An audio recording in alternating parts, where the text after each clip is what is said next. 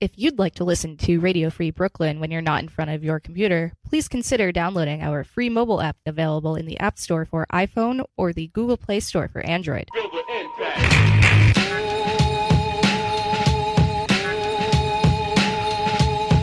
You're listening to Radio Free Brooklyn, and it's time to get lost and rewound.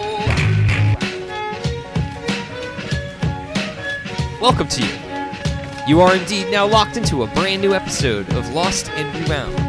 If you've been checking in the past few weeks wondering where we went, thank you for your patience. We are still here. my name is Ilan Danziger, and once again, I will be joined this hour by my crew, consisting of Rachel Teichman and Will Hasty. On this edition, Will's kid brother Sam joins us, officially completing the trifecta of siblings who have appeared on this show. We travel to some truly remarkable places over the course of the next 50 some odd minutes, and there is not a moment to spare. So let us begin on this week's journey.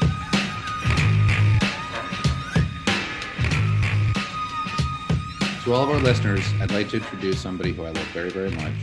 He is a strategist and consultant in active impact investments, Sam Hasty. Sam Hasty, welcome to Lost and Rewound. Thanks. I'm really happy to be here. You are uh, currently stationed in Vancouver, British Columbia, a beautiful, beautiful city. And apparently, the um, Botanic Garden here is exceptional.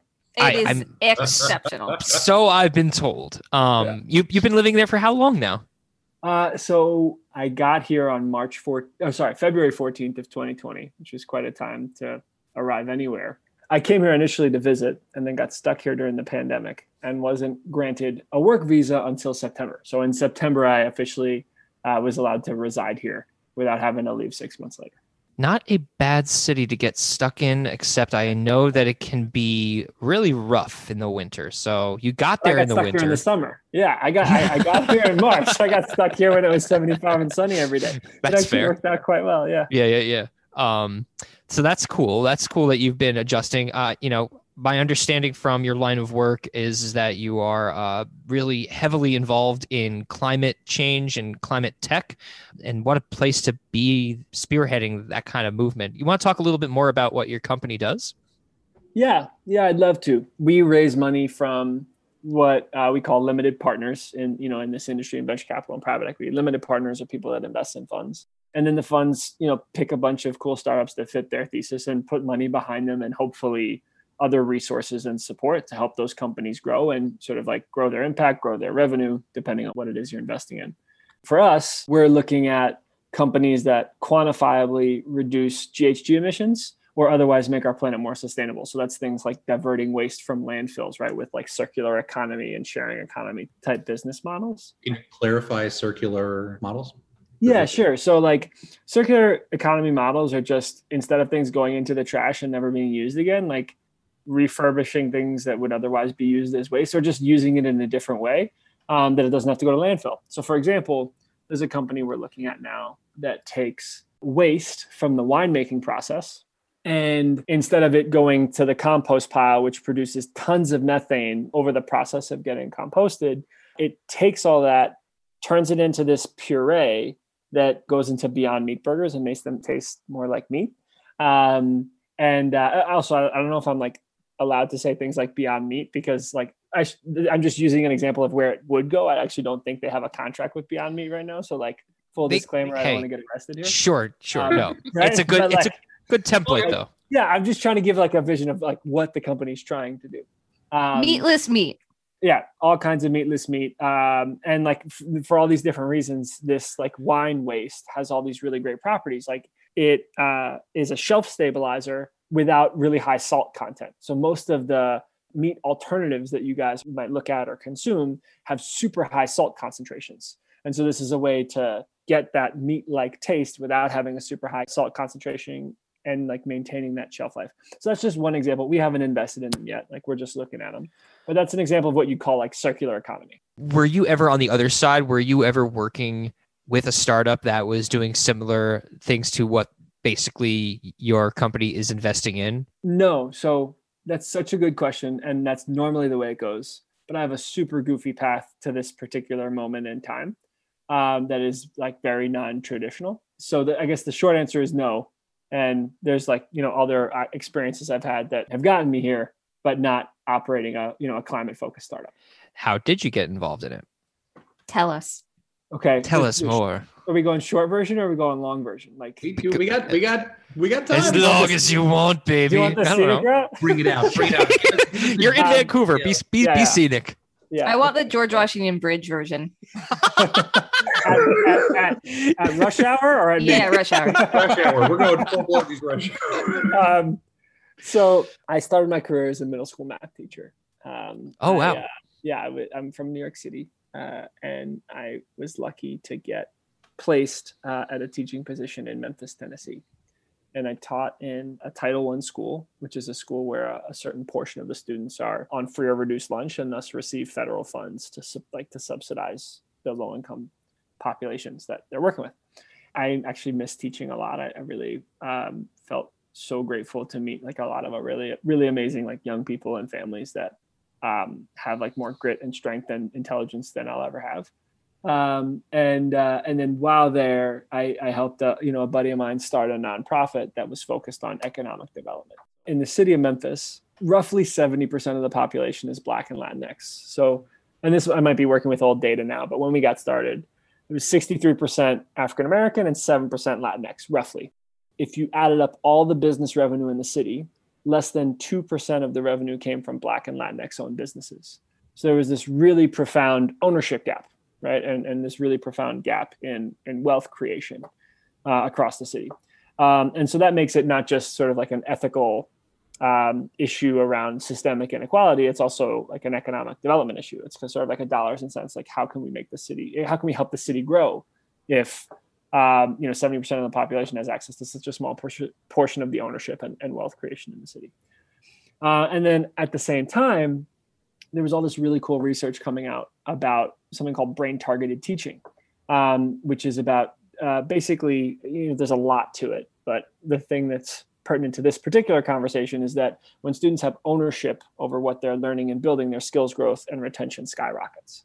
And so we said, how can we sort of like put these two together?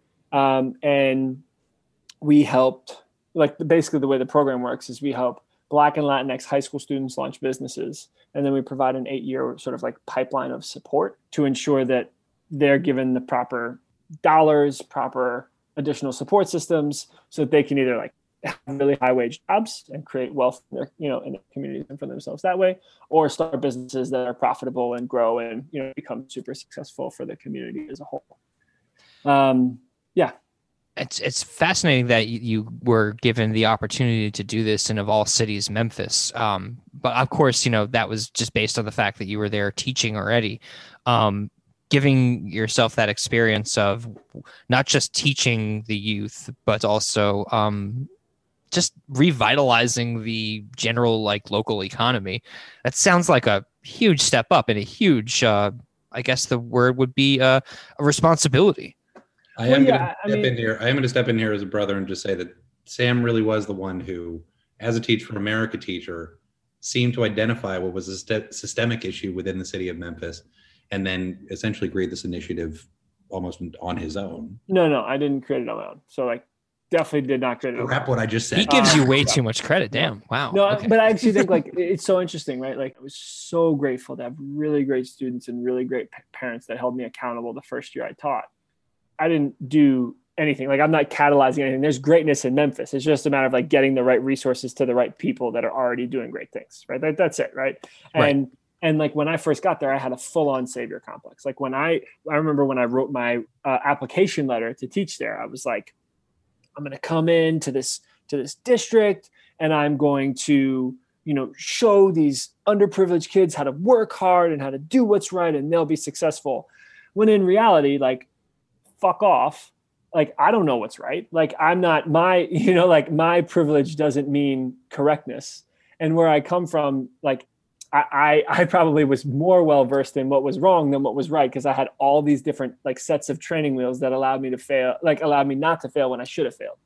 And so uh, like learning that lesson early in the process and realizing like this is not about me doing anything for anybody else other than just like being the cheering section for those that are already super capable and helping everybody that looks down on this community realize that the community should not be looked down on right it's a very different mindset um, and that's sort of like part of why the angle that we took with the nonprofit was the angle that we took which is like there's greatness in here they just don't have money to start a business for example so let's give them some money to start a business and like they don't have access to the right paid internships so let's make sure that we have enough money that even if corporations don't want to pay 18 and 19 year olds for internships, we'll pay them a, like a living wage so they can go take a free internship.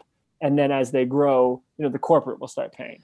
So yeah, I don't know. Sorry, I'm going on a bit of a rant. There. Man, I wish I was on that path. Love it. Yeah. what made you decide to be involved in the Teach for America program in the first place? Well, the savior complex that we've already talked about that true should, shouldn't exist, right? And is right. problem. But I could talk um, all day about the white savior complex. yeah, I'm sure you could. Yeah. Um, So that's part of it. But I think another big part of it was that in college, I was pretty interested in politics and policy. And I kind of got more and more interested in politics and policy. And I sort of felt that I was getting increasingly discouraged even a decade ago about what the divide in our country was looking like, how intense and polarized things felt then. I mean, let alone how they feel now part of what I felt was a good thing to do with my time was making sure that our education systems across the state, I mean, across the country, across the different states, aligned enough in quality that we could have a conversation about facts, right? Like across the board, right? Like the, the I think there's a, a saying, right, that the most important piece to a well functioning democracy is a well educated electorate. And so that was part of what sort of like made me feel that that teaching would be interesting and then the other side of it was i was really lucky to get involved with a nonprofit in college that i volunteered with called urban impact and i just felt that that re- really refilled my cup in a way that some of the other things i was doing in my life didn't so you know you put those two together and teach for america seemed to make a lot of sense How do you make sure that you are empowering others rather than imposing your ability to save them from something? Mm. So when you say empowering, you're not talking about empowering other white people with a white savior complex to not be that way as much. You're asking about empowering people that don't look like you and that don't have the privilege you have. Yeah. When I was having a really, really hard time my first year teaching, and I was really just doing a shitty job, no matter how hard I tried. I had an amazing coworker who took me aside and she just said, You will never be able to survive a year, let alone a career in this profession if you can't see the good. And I think that that's one of the juxtapositions about teaching in general, but especially teaching when you've got all the elements of like white savior complex and low income community and you know systems of oppression that have lasted for hundreds of years is this idea that like oh i'm supposed to be here and fix things and make things better because i want purpose. And so you look for the bad and you try to fix the bad right? And that actually is like super cancerous. Like that mindset is so bad for for you. It's Yeah. so bad for the, the people you work with. It's so bad for everybody. Um, and if you start with what's good right? And you really focus on what's good like it's amazing how quickly things get great. And so it's it's really more like this mindset about like asset focused thinking in general like across the board. Because the other thing about children especially but like i think people in general like we all like attention. It's just a matter of where we like to get attention from. And with young people if you're giving attention to the good things like more people want to do the good things. Right? Strengths based. so yeah exactly One of the things that I love most about Light is the mission that they put on, essentially the parameters they put on the business that these kids are trying to found. why is a complicated thing for all of us? Like why we do things has a lot of levels right? And there's like it's deep. We have some students that build businesses because like a relative died of something like cancer and it like rips them apart. And they're like i want to do something about this right? That was the case with one of our students in our first cohort actually. Basically she built a business around creating programs to raise money for cancer and it was a nonprofit and she was great at it we have a student that started this really cool thing called Grow Smart, where you take food waste from schools, convert it to fertilizer, and then sell it to community gardens. So a, really cool like circular economy type thing, and that's awesome. I don't know if like Timmy, who founded it, was like exceptionally passionate about environment, but it was like a cool thing that he stumbled on that he thought would work pretty well, and we were all really stoked about it. So like the point is like passion varies with each person, right? Yeah. Um, but I think for us, like we always try to stay grounded in the problem that feels most acute for students. What's the problem that you see in the world that hurts you, like that moves you most? Maybe hurts you most isn't the right word, but like, Yeah. and that's that's where we start. What right? motivates you exactly? Exactly. I have a Yeah. question. Yeah. Um, and it's and it's it's not meant to be combative, although it might I love- sound I love like it. No, it's not at all. On. Um, and it's and I'm asking this from like my own experience in stuff. So, Yeah. what's the process of measuring possible harm when trying to do good? Mm, such a good question and something we suck at measuring right now. So like I like I guess you know it, it, it's so interesting that the space I'm in now has actually taught me a lot more about that than anything I've done before this. And I think that that's because we f- have felt, I shouldn't speak for anybody else. I have felt from the beginning with our work at Light that racial inequality is such a pivotal and cancerous thing that exists in our society. The first goal is to make sure that our young people have opportunities to build businesses and fail quickly and learn quickly and grow quickly so they get more confidence and can make, you know, lots of money when they grow up. And so that's probably like created blinders around unintended consequences. And I think a lot of people in nonprofit world actually like probably experience that like more than we care to talk about broadly. It's like Yeah. because in a lot of ways like people feel like the ends justify the means right there's this really cool book called bad blood i don't know if you guys have heard about it but there's this uh, woman named elizabeth holmes who founded a blood testing company called theranos Oh Long yeah, yeah, yeah, yeah. I know all about fraud, this. right? Get whole thing but this. What was so wild like this woman was a pathological liar towards the whole like you know back half of her of building this company. And she duped some of the smartest most like high power people in the country. Henry kissinger was on her board and he like she like totally duped him. Like just as an example and there were several others like george shultz like huge names. And what was so interesting is she didn't start off like thinking she was lying to everybody. Like she thought she was really building something that was going to change the world. She what happened was yeah but what happened was she got to a point where even though it wasn't true in that moment and she knew she was just flat out lying about certain stuff she felt the ends justified the means because she thought she'd get there. Right? And like i actually think we see that kind of stuff in nonprofit like she would lie about the you know the whether the machine worked as an example right? And so she's like well we're going to get there so i'm just going to say i'm just going to say that we're there now because if i say we'll get there we'll get more money and we'll get there and it's going to change the world Oh dear. so like it, you know what I mean? So it's like this pathological, like really kind of messed up psychology, but that exists a lot in nonprofit world. And what's so interesting now is like there's so much greenwashing in the CO2 emissions reduction space. I've had to get way better at like calling BS when people are like, we're going to reduce this much. And I'm like, wait, what about like all the refrigerant uh, liquid that's getting leaked from your like advanced refrigeration technique? Yeah. Like Yeah. you say is going to reduce all these CO2s, but that's actually like the, the like the single most intense contributor to GHG emissions when that refrigerant leaks, right? So there's like all these like unintended consequences that we need to think about. How did you get from more community involved economic you know awareness and you know building to this place where you are more or less helping make the environment better um, Yeah. you know it's all it's all very much related of course and especially you know the fact that it's systemic racism and climate change are interconnected but um Yeah. where, where's the connection with you and you, where you come in Yeah, it's a great question. So goofy again, like goofy path. So I'm I'm teaching, I'm doing nonprofit stuff, and I really enjoy both. And then I got this grant to go to Europe for a year and I'm sorry, research. Just a pause. This grant? Yeah, so I got this grant. And We- go, Fuck you. you you are such an older brother man jesus let them talk yeah, we'll get there. Um, so anyway, so I got this grant to go uh, to Poland for a year, and it was really cool actually. So I was able to write the application about sort of two things. So one was education broadly, because the Polish education system had seen this really effective reform in the year 2000 that catapulted it forward in terms of the quality of education it was providing its young people, and I had had all this experience in education.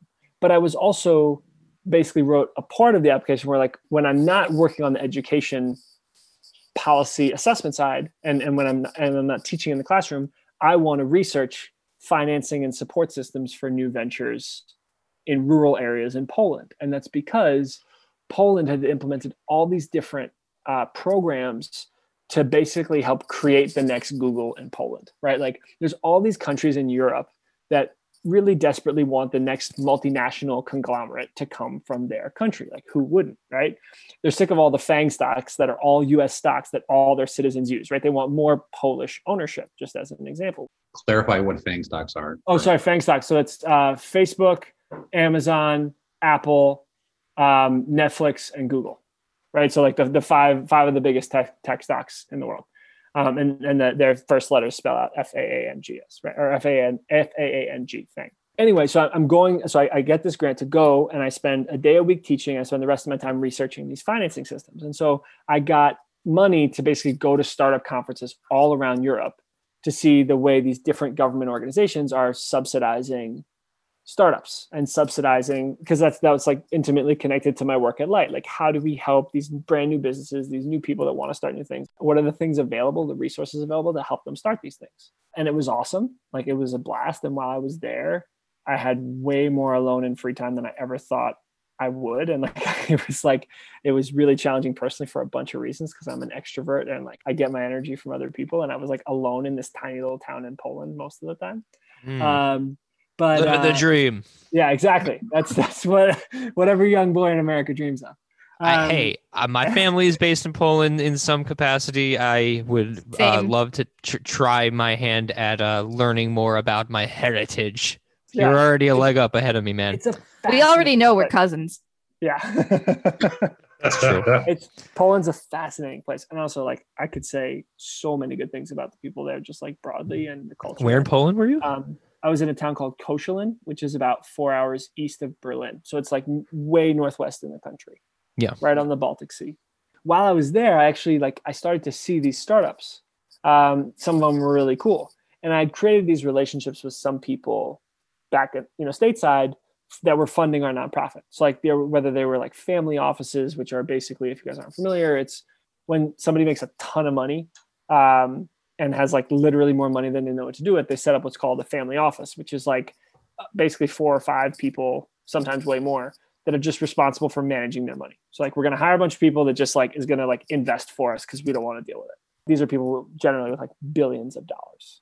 I had like started to send them some of the cool startups I was seeing, and like a couple of them were like looking at them and saying like, "Oh, I think I might invest." And so I, I created some relationships with people that were investing, um, and I started to like put a little bit of my own money in with these guys, like when they'd invest in certain things. So I got more and more interested in sort of like startups and investing in startups and how to help startups. Um, and then I got connected to this really cool venture capital firm in New York called Harlem Capital Partners, um, which was founded by uh, four black guys that were all under 30 at the time they were going to raise a $25 million fund was their goal. Initially i reached out because i wanted to connect our young people in memphis with more people that were writing checks that looked like them right? Like we need especially our young people in memphis who are only seeing like the guys on billboards are mostly like the white guys right? That have have owned the majority of the wealth because of the systems that oppress of oppression that exist in our country. And so we'll you know we've been trying to be really intentional not just about getting other entrepreneurs that are people of color in front of our students, but also check writers that are people of color that are you know that are in front of our students that are actually investing in these businesses and making a decision on which things to invest in. And then we created like a, a really good relationship, like me and the Harlem Capital guys, and I ended up working with them. I was interning with them, and then I was a, a what's called a venture fellow with them. Um, and they raised a forty million dollar fund, and it's been really successful. So I, I'm not. I'm now going on like a really circuitous path. Like, sorry, I'm, I'm going down the rabbit hole. I ended up you know, here in Vancouver, and now I'm uh, working with this this VC focused on GHG emission reduction. I want to uh, bring attention to a post that you uh, put on, uh, I believe it was uh, LinkedIn recently. Yes. Uh, LinkedIn is uh, something that I am on as well. Um, I don't use it in a social media capacity. However, I understand that there is a good reason why a lot do. Um, but you shared something uh, of which, uh, for a lot of folks uh, who are trying to, uh, you know, pitch ideas and be in many ways, uh, you know, venture capitalists, but like for you know doing the for the good, for the betterment of the world, and not just for their own uh, betterment. there is personally. no good capitalism. Fair statement. I, you took the GMAT seven times. You completed 20 MBA applications. You spent over $10,000 on test prep, application fees, and classes to prepare, and then you didn't get in anywhere. You cried, you questioned your worth, you doubted your ability more times than you can count.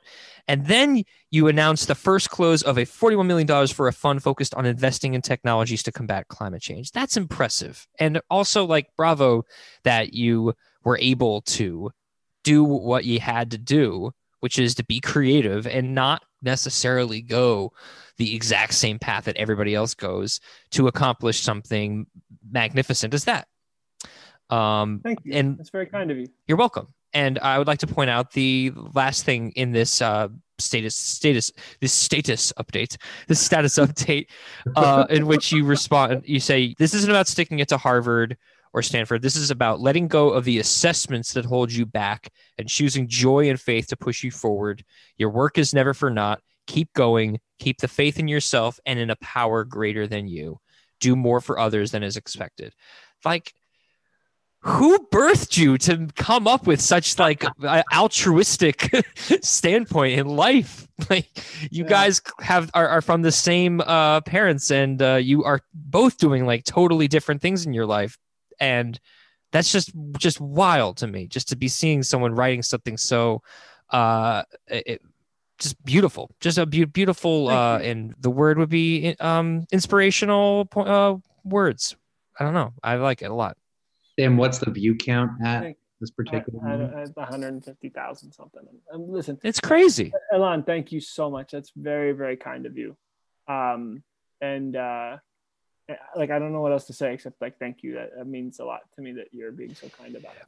on this show, we are immersed in the world of learning about how we got from there to here. And, Mm. you know, we're going to be getting into some very, very early, early uh, Cool. snippets Hello. of Sam and Will Hasty. Yeah. Um, what did you want to be when you grew up? yeah.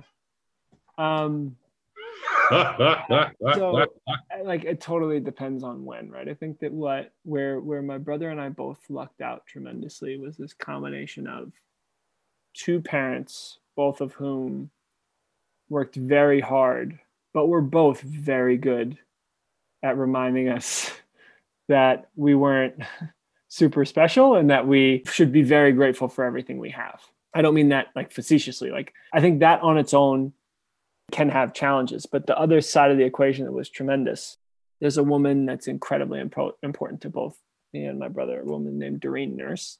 And we could talk about, you know, her, her role in our lives maybe, you know, later or a different time. But Doreen was the most giving soul that I'd ever met. And so the combination of this, you know, reminder that we were incredibly privileged constantly from our parents and that we, you know, had been given way more than we ever deserved from our parents with someone who was really really giving. Uh, i think um, was a like a really powerful combination uh, in terms of sort of like driving towards what mattered to me when i was a really little human being.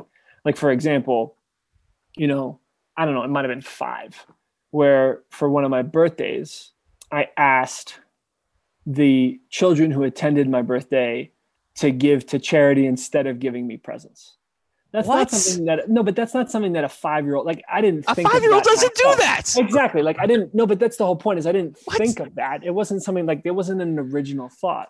It was it was like Doreen's influence on me that like, hey man, like there's a lot of people that need a lot. I know you think your presents are cute and stuff, but like let's think about what really matters here. And so I think that was really important. That's always that's always existed and then you know I, when i grew up a little bit and was like eight nine ten i wanted to be an athlete. I wanted to be a professional athlete more than anything in the world and i kept wanting to do that. And that actually led me down like a Wow. not so good path where it was like all based on ego and wanting to be super cool and wanting everybody to care about me. And i wasn't very good at sports which didn't help. Um, and then and then in in college i actually hit a low point where like even though i wasn't very good at them like my entire identity had been caught up in sports. Like i was an athlete. Like that was what mattered to me. I wanted to play pro sports. I would have done anything to play pro sports. And i got cut from my college team my sophomore year um, because i sucked at baseball and because i was drinking my face off. And i was like fat. Like i was i was eating all you can eat pancakes every Wednesday at IHOP. Literally, no joke. Because Tuesday night I'd go out and drink way too much, and then Wednesday morning I'd go to all you can eat pancakes at IHOP. I was depressed. I had just been through a breakup. I was just a terrible human being, kind of all the way around. This is going to be a scary statement, but I promise it's not as bad as it sounds. I was really lucky to find religion at that time in my life and to start doing community service. I was actually just talking to a friend earlier. She's uh, one of my coworkers is from Austria, and Austria is a very Catholic country, right? Like, but it's actually quite similar to Poland. Poland's 97% white and 96% Catholic, right? Um, and I actually I did Bible study every Tuesday for the last two years of college. Well, for, for like two years towards the end, but then I stopped at a point when I started to be given this burden of evangelizing others, right? Like there comes a point, at least in this, I'm sure every religion and every like even like church is different, right? But this particular group was like, okay, you've been around for a couple years now, like it's your responsibility to go like bring other people into into our religion. And religion's always been something that's really personal to me. Like I when I go to church, I like sit by myself in the back and I don't talk to anybody. Like that's the way I've always thought of it. Um, and uh, I know for other people, like community, the whole church thing is super that whole community thing is really important the visibility thing is really important like all that stuff one of the things i started doing religiously in poland was meditating i haven't been in church in years um, but i think like meditation it. I mean, meditation is a really cool way to connect to like the planet and the universe like faith is a complicated word because it's actually like when i use the word i don't mean like i don't it has nothing to do with god when i say faith like when i say faith it's like like I believe in something literally something bigger than me. Like I just believe that there are other things at play that are bigger than me as a human being on this, you know, on this planet, right? Um, because whether you're religious or not, I think that faith is really important to think clearly. We got more with Sam Hasty coming right up after this quick word from RFB. This is Lost and Rewound. Radio Free Brooklyn's mission is to provide a free and open platform to our community and promote media literacy, education, and free expression. We rely primarily on donations from listeners like you. Every dollar helps us stay on the air. Support independent community media by pledging whatever you can. All contributions are tax deductible to the fullest extent of the law. Please support with a monthly pledge or one-time donation at radiofreebrooklyn.org slash donate.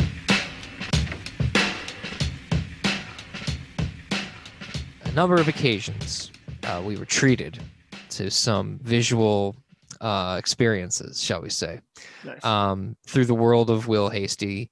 Uh, really, the lens of uh, his father, uh, your father as well, My Sam. Father, um, the guy. and there's so much in the archives that we were not treated to. I feel kind of jilted a little bit, uh, sh- a little bit hurt that there was so much that was not shared with this show. But there's a disc that uh, Will left with me, and uh, I got a chance to uh, rummage through it uh, before we recorded, and some of it has already made it in past episodes. If you are interested, whoever's out there listening, so you want to listen to past episodes uh, and maybe hear some of these. I know one of them is Sleeping Bag, another one's called Battles of Will, um, and a, a, few different episodes of which feature some excerpts of the childhood of Will Hasty, as well as Sam hasty uh, you can go to those episodes and find them at soundcloud.com slash lost and rewound.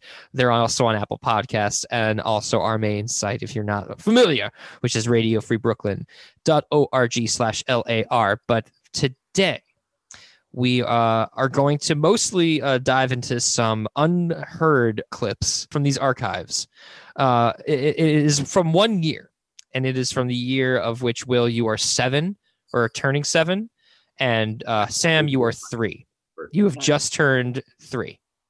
I love it. Is there anything that you can remember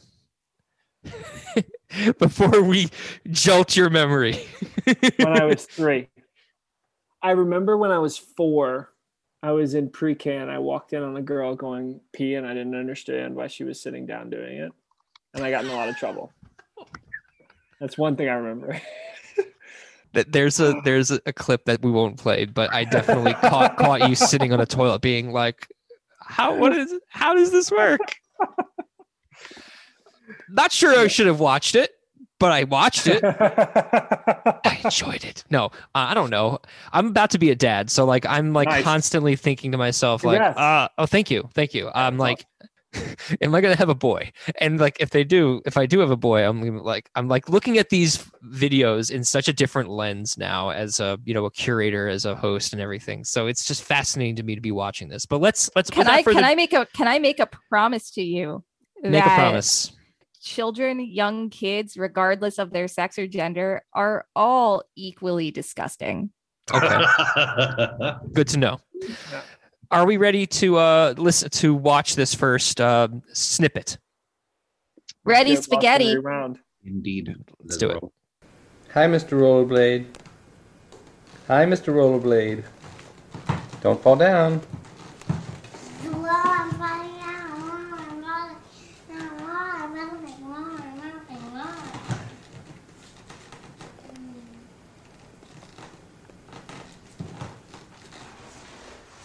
You are great.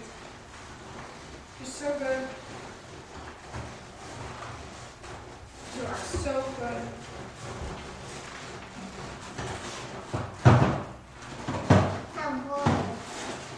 Now here's the.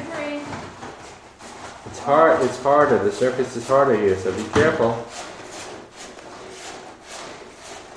Okay, Sam, tell me now. Why do you want to go rollerblading? Why do you like it? Why do you like it? Because I want to go. Now, okay, now stop here. Goodness gracious, that was adorable. It was flaming, is what it was. Yes, it our- was. For our audience, we've got three-year-old Sam in what was his classic Universal T-shirt in rollerblades inside a house, being filmed by our father, and three-year-old quasi-communicative Sam is trying to figure out what the hell he's doing. It was gold. Yeah. That looks like uh, if uh, my chronology is correct, you had just gotten a uh, set of r- uh, uh, pair of rollerblades. There was uh, pads and knee pads and elbow pads. This was Yeah. your birthday present. Certainly no shortage of pads. That- No that shortage of much is- pads. That much is clear in the video. Um, uh, yeah. Were they of the menstrual variety? Covered, you know. And I, I'm just glad that from a young age I had a skill for evidence-based reasoning. I don't know if you guys heard why, why I wanted to go rollerblading. you just wanted to go. That's it, right? Well, there, there, there, there is uh, footage uh, here. Uh, you know, you grew up in Brooklyn Heights. You grew up uh, right on the promenade. Do you guys remember uh, roller like rollerblading? Was that a thing that like the family did? I don't know. I'm such a scaredy cat now that if it was, I must have gotten some accidents as a kid because like I won't get on rollerblades at all right now. Dude. Like I would be terrified if you put me on rollerblades right now. So whatever happened didn't work out. That's that much we know. Sam is being Sam is Sam is being modest in the sense that Sam Sam is Sam is in reality very very very tough and has taken a lot of big hits and continues to constantly stand up and keep going. That is kind of Sam's mo.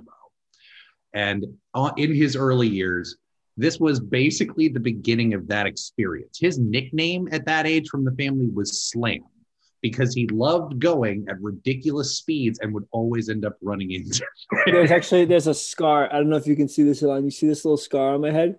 like the Oh. hairline. What It, looks it looks it. it looks like a hairline. Yeah. So when I was Hold on. eight, Hold on. Go ahead. Show it to me again. Sorry. Let me show you. So you see, it's right. It's just a tiny little sliver right there along. Oh, the, wow. along the Okay. hairline. You see that? Okay. Pause for, pause for two So- seconds. For our listeners, on Sam's hairline, it literally looks like a hairline going in, but it is actually a cut. So I was Sure, sure. I was eight, and I was running through the house, and I slipped on a, I think it was a belt or maybe it was a tie, like a necktie that's on the floor.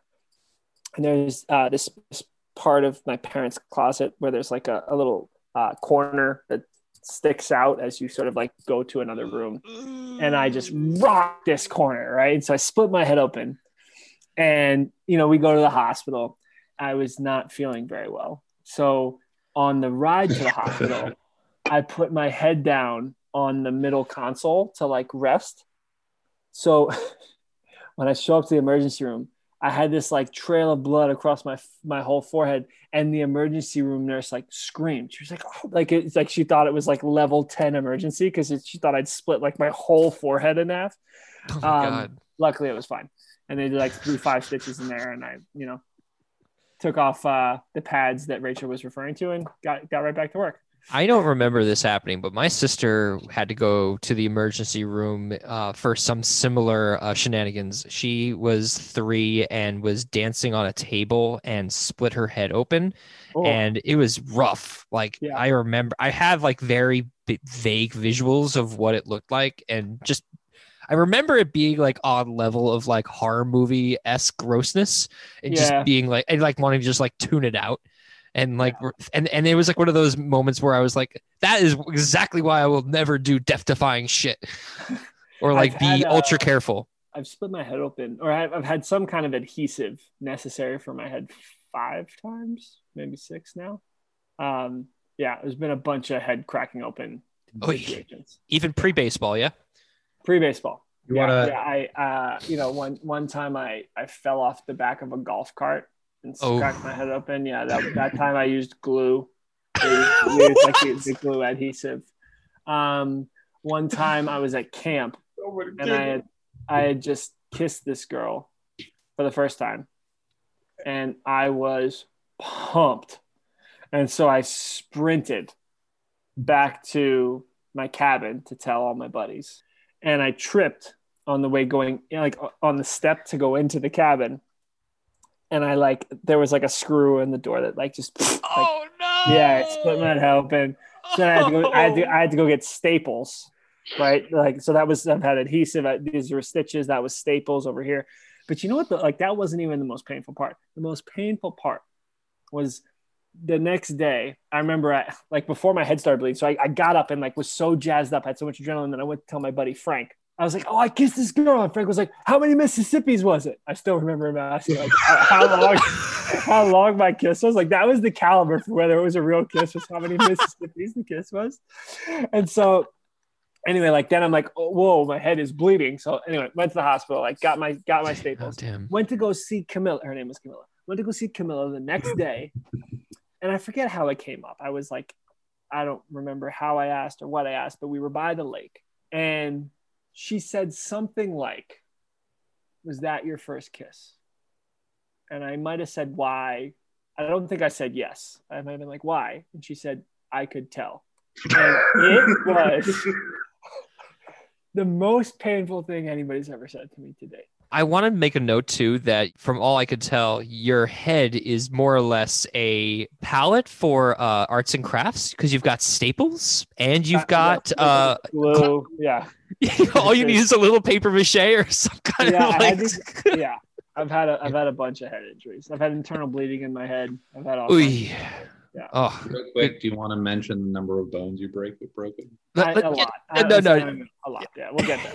let's let's move on to the next clip. Sam, tell Daddy about going trick or treating tonight. Was it fun? Who, who were you? Class taught. And what was your name? Damn. No, your name is the crash dummy. Black. Or do you want to read one of these big books? Okay. Um, the, the busiest people ever. Or what did people do all day? Did you give a moose a muffin? Yeah, how about let's read two books? Okay. Did you give a moose a muffin and magic carpet? And, can I read magic carpet? Okay.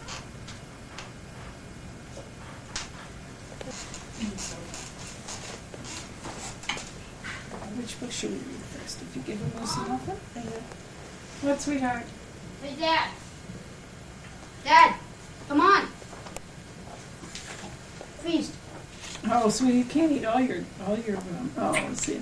You can't re- eat all your Halloween candy tonight. You know that, right? You can have three pieces of candy, and then you have to go brush your teeth. More than three pieces. If you give a moose a muffin, he'll want some jam to go with it. So you'll bring out some of your mother's homemade blackberry jam. When he's finished eating the muffin, he'll make more.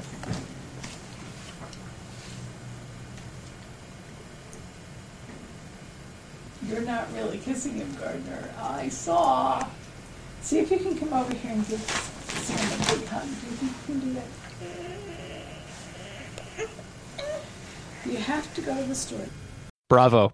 Bravo. Classic. There's something very relatable about that. What's So, relatable about it for you?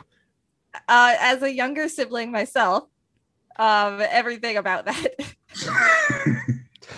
So, uh, for those who who wondering what the visual is, uh, why don't you paint the picture, Will Hasty? it was a support. We had two wonderful images there. We had one where we were Sam and I were sitting in what was the family room where we're sitting on the couch, and Mom is very lovingly reading Sam a story, and I try to intervene, and she and I try to kiss his head, but I think I was just sort of screwing with him, really, just to get attention, as as Sam was talking about earlier, how we try to get attention in all of our own different ways. And then when I actually leaned in to kiss him, he leaned forward, just just in anger, just just fuck off, man. I don't want this.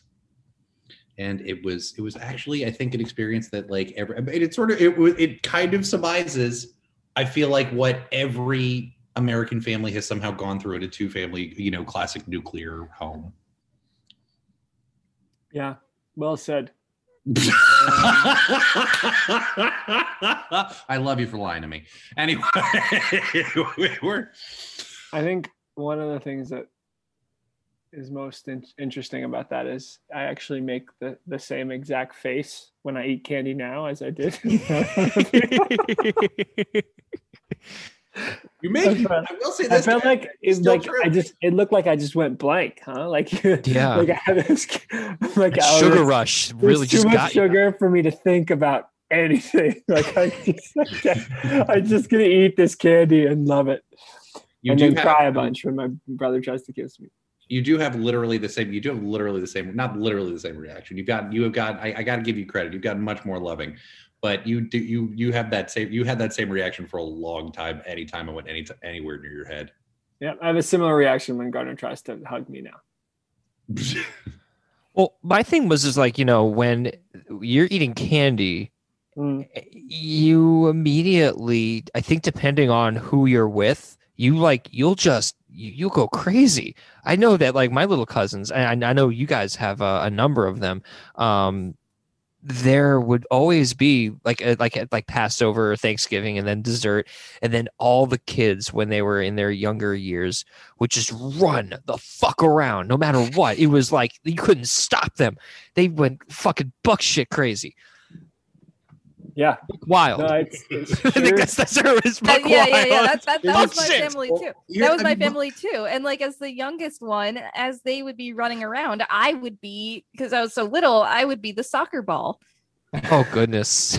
sam played that role sam very lovingly played that role a number of times with our cousins and us Yeah. who, who were sort of our big siblings Yeah. but sam do you remember that pink cover do you remember moms and dads room looking that way a, a- a little bit, like not not much. Uh, I feel like there's a little bit of nostalgia there, but I've hit my head a bunch of times. Right, Like, a lot of. I mean, what's so shocking, and, and one of the real blessings of being on the show has been when I look back at those things, it is amazing to me how incredibly vivid those memories are. Are you having any experience along those lines, or do you, or is that? Didn't I is- just answer that question? Am I trying? You um, want to want to want to want to pull out some more? Pull out some more? adjectives? Okay, okay. No, he, if we're if we're gonna be combative, okay, Oh, sorry. then Sorry, no, no, no. It's it's it's Oh, perfect. bring it. Please be No. combative. It's gonna be- both- This is, no, This no, is a safe on- place. Both Rachel. How is your nonprofit ruining the world? Well, I can come up with a bunch of ways, but I will tell you them in May and not now. sibling sibling rivalry is on full display here, and it is in the form of Legos. Nice. Here we go. This ship is now being fixed, and um, well, I call it a pirate ship, and we almost blew up Sam's ship. If he tries to, if he tries to get his ship one more time, we're going to use our cannons and blow his ship right out of the water.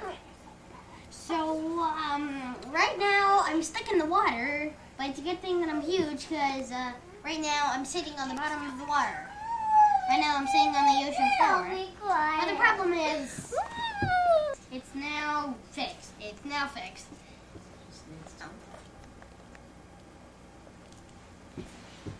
And um, as you can see, you can Ah, blow his ship.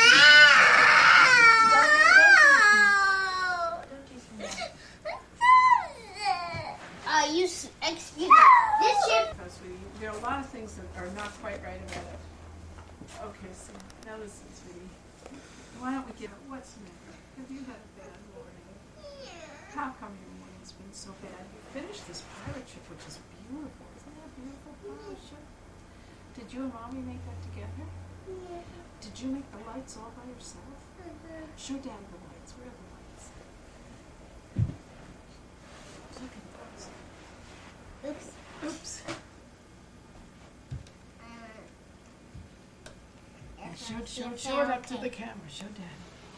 Are you gonna show him, show him how they come off? Yeah. Uh, oh, that came off again. And show Daddy how you put them together. Daddy?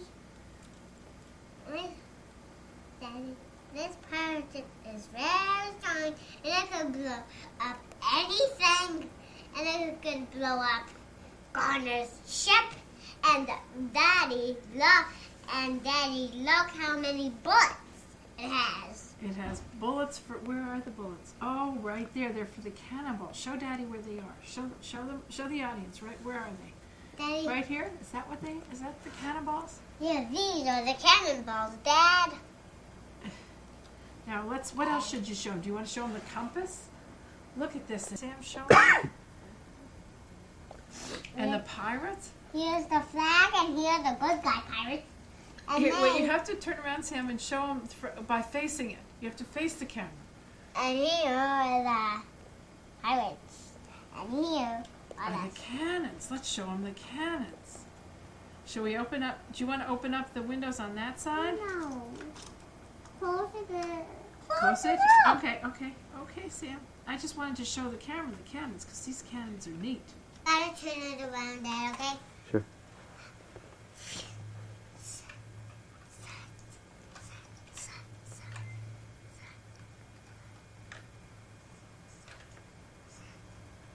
Well, should you you walk the plank? The choice is up to you. The choice is up to you. The choice is up to you. The choice is up to you. The choice is up to you. The choice is up to you. Yahoo, yahoo, yahoo, yahoo, yahoo. Oh, hello. And we'll one of Captain Hawk. Crickety quacky, crickety quack. For a famous hawk. For a famous hawk. walking the plank ha- is, is like so violent and yet as kids it's like the best part it's like it's like we resort to that immediately but like when when you make someone walk the plank you are effectively putting them to death It's a rough place to be. Like you, you- there's nowhere else to turn. It is. Developmentally, I'm not sure if I was able to comprehend the consequences of my my actions at the time, but Yeah, I probably not. they were they were severe. It was messed up. three-year-old- As a three-year-old, I assume you had full conception of life and death. The choice Uh, is up to you. The choice you. is uh, is that a sea shanty? Did you make A, Did you inadvertently create your own sea shanty? Uh, set we had two lovely images where Sam and I were both building Lego pirate ships Yes. and then competing with them uh, Yeah. Against each other. And it was actually, I, again, it's really it. It was really really sweet, but it was just wonder. As a big brother, it is horrible to see those videos for me. As, as wonderful it is to remember those times, it's horrible because I'm. Oh my god, I was an asshole to my little brother. That's uh, and again, this is a, a classic trope of family life in a nuclear family household. Just like you were pointing out, is a contention. I mean, I love my younger sister, still do to this day, of course. But you know, there was definitely a time where I pretended like I absolutely loathed and hated her, probably You because at the time. the. Absolutely. Oh my god. Absolutely. my brother's it's still into slavery at his bar mitzvah She could walk the plank, and I'll take the remote, and she could go the hell. wait, wait, wait, can we please unpack Rachel's brother turned her into slavery? on he his sold me into slavery during his bar mitzvah Oh my god. Seems That like might be a whole other episode. That really we've very done one Oh, okay, got it. I mean, the, guy, the guy just became a man, right? Like technically, if, he, if he's trying to flex the, if he's trying to flex, I, you know, Yeah, we- weird flex, but okay. A few things that touched me about the video. One, my mom was like, I was, I'm really impressed with my mom. Like the way she handled awful three year old me. It's pretty. Uh, she like, was I awesome. Like, Man, good mom. Like, I need to be nicer to her. Also, Great mom. she's so ahead of her time with swag. Like, Yeah, my right. mom- like, right? Like, think That headband how- game. That headband game. the, the Oh, yeah. polo with the big letters. I feel like that's in right now. I mean, Yeah. she's 20 years, ahead, 30 years ahead of the curve. She Like- looked like a zoomer. Now throwing, wait, wait a yeah, and throwing me uh, like you know on the block in Brooklyn with you know overalls and a and a and a, uh, a white turtleneck. I'm not Yeah. I mean, I mean, the fact that we were in. Did anybody notice the matching sweatsuits? I- matching costumes. That- True, true. But all white sweatsuit on me. oh yeah, yeah, Oh, yeah. absolutely. Yeah. Was That that was some- that You was look some like you came uh, out of a P Diddy video. great. I was expecting you to have a much more visceral reaction to anything that you were showed from your youth, and it's so it's it's just it's. uh Sammy, this is obviously this is gonna get cut. I miss you, dude. I miss being. I miss you. I miss being in the same. That is that is a beautiful thing, and you there's every right to be missing uh, someone that uh, is your blood who's across the country. It's true. You guys are just you know thick as thieves. What can I say? I mean, you guys uh, were definitely. Uh, you, I mean, everything I was watching in this video and everything we've seen in the past. You play with dinosaurs together. You created towns and villages uh, and Lego, you know, power chips together. You were very much uh, doing everything together uh, and very uh, much creators, even from a young age. Uh, it's just again, I reiterate how fascinating it is that you took your idea of creation and went entirely different paths.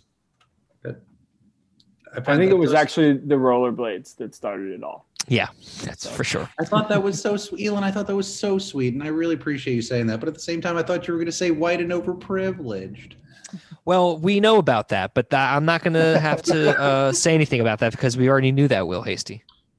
Fair, fair, fair. Um, Sam Dozier Hasty uh, has been our guest this week on Lost and Rewound, courtesy of his uh, older brother Will Gardner Hasty.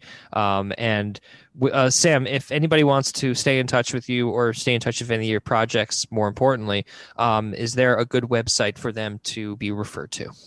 Yeah, I appreciate the question. So, our nonprofit in Memphis is called Light Memphis, L I T E, uh, and the website is www.litememphis, M M P H I S dot org. Um, and then my fund that I'm now working with that's focused on um, emissions reduction is called Active Impact Investments, spelled just like it sounds. Uh, ActiveImpactInvestments.com. Our thanks again to Sam Hasty for joining us this hour. And a huge thanks, as always, to Rachel and Will for holding it down for this edition, episode 248 to be exact, of Lost and Rewound. Be sure to come back next Thursday from 3 to 4 p.m. Eastern for another installment, only here on Radio Free Brooklyn. Until then, from here in the lair, this is Ilan Danziger signing off. Peace.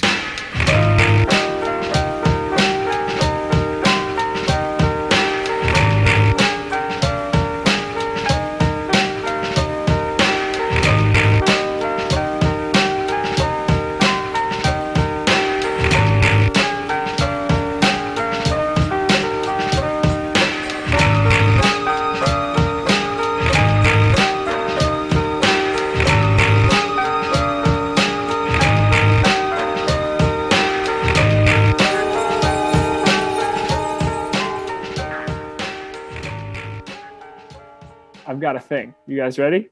Do it, do it. Oh my god, yes. Please. You're going to be sorely disappointed. I'm sorry. Oh, what do you fucking do? Do you think? You're listening to Radio Free Brooklyn, and it's time to get lost and reround.